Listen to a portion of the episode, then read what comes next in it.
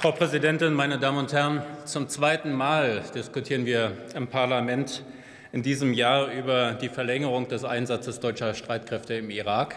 Und wie im Januar werbe ich dafür, dass wir den Antrag der Bundesregierung unterstützen und zustimmen. Vor vier Wochen hatte ich die Chance, mit einer kleinen Delegation der SPD-Fraktion mir ein Bild vor Ort machen zu können im Irak. Nach langer Zeit war das mal wieder möglich. Und ich fand mehrere Dinge sehr beeindruckend, die eben auch zu meinem klaren Votum mit beitragen. Erstens ist es mehrfach betont worden, ja, im Kampf gegen den IS gibt es sichtbare Erfolge. Er kontrolliert nicht mehr große Gebiete, er hat nicht mehr diese Kraft, er konnte zurückgedrängt werden, aber er ist eben keinesfalls besiegt.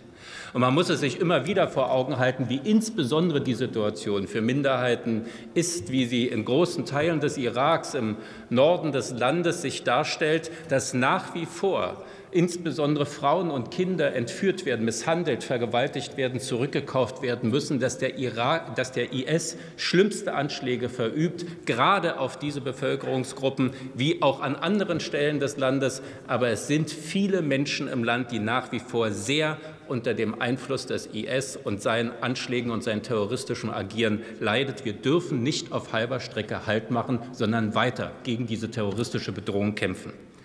Zweitens meine Damen und Herren, unser ziviles Engagement muss weitergehen. Sie haben recht, Herr Hart. Es ist eine fragile Situation, wenn man allein an die Regierungsbildung im Irak denkt. Es gibt offensichtlich in den letzten Tagen da auch eine einigermaßen ähm, Weiterentwicklung bei dieser Regierungsbildung. Ja, das ist fragil. Die Auseinandersetzung der beiden großen politischen Lager vor wenigen Wochen hat das auch gezeigt.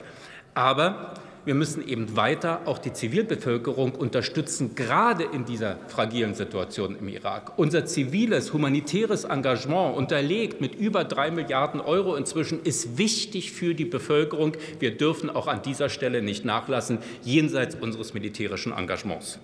Zum Dritten, meine Damen und Herren, und das halte ich für von ganz besonderer Bedeutung, wir sind gewollt mit unserem Engagement.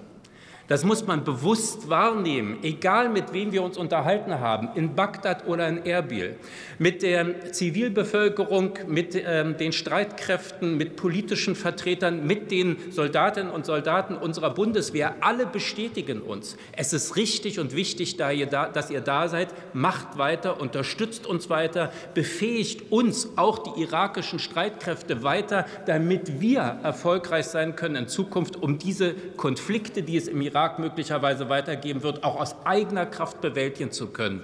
Wir sind mit unserem Engagement gewollt und werden unterstützt. Auch unsere internationalen Partner im militärischen Bereich Insbesondere die Italiener haben das in den Gesprächen deutlich gemacht und die Amerikaner erwarten, dass wir bei Luftraumüberwachung und Luftbetankung sie weiter mit ihren Fähigkeiten auch unterstützen, meine Damen und Herren. Und man darf es sich nicht man muss es sich weiter vor Augen halten, wenn wir an diesen Stellen nicht weiter aktiv sind, werden andere versuchen, diese Lücke zu füllen. Russland, natürlich der Iran, die Türkei, auch das dürfen wir nicht zulassen und müssen mit unserem Engagement weitermachen, meine Damen und Herren. Auch deswegen mein klares Votum zur Zustimmung dieses Antrages. Ich habe abschließend eine Bitte an alle Ministerinnen, die mit ihren Ressorts dieses Mandat unterstützen. Und zwar, dass wir unsere Soldatinnen und Soldaten auch dahingehend unterstützen, dass sie sich verlassen können darauf, wie lange ihr Einsatz vor Ort eigentlich äh, vonstatten geht. Es kann nicht sein, dass Kontingentwechsel nicht möglich sind oder sich über Monate verzögern wegen mangelnder Visaabteilung. Dass aus einem sechsmonatigen belastenden Einsatz zum Schluss ein acht- oder neunmonatiger Einsatz für unsere Soldatinnen und Soldaten wird. Ich bitte dringend darum, dass es gemeinsam eine Unterstützung gibt, um diese Situation für unsere engagierten Soldatinnen und Soldaten vor Ort zu verbessern.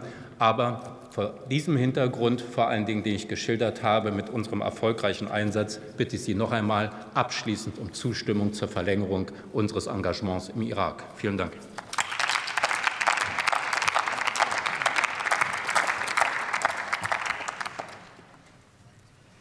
Das Wort hat Dr. Volker Ulrich für die CDU-CSU-Fraktion.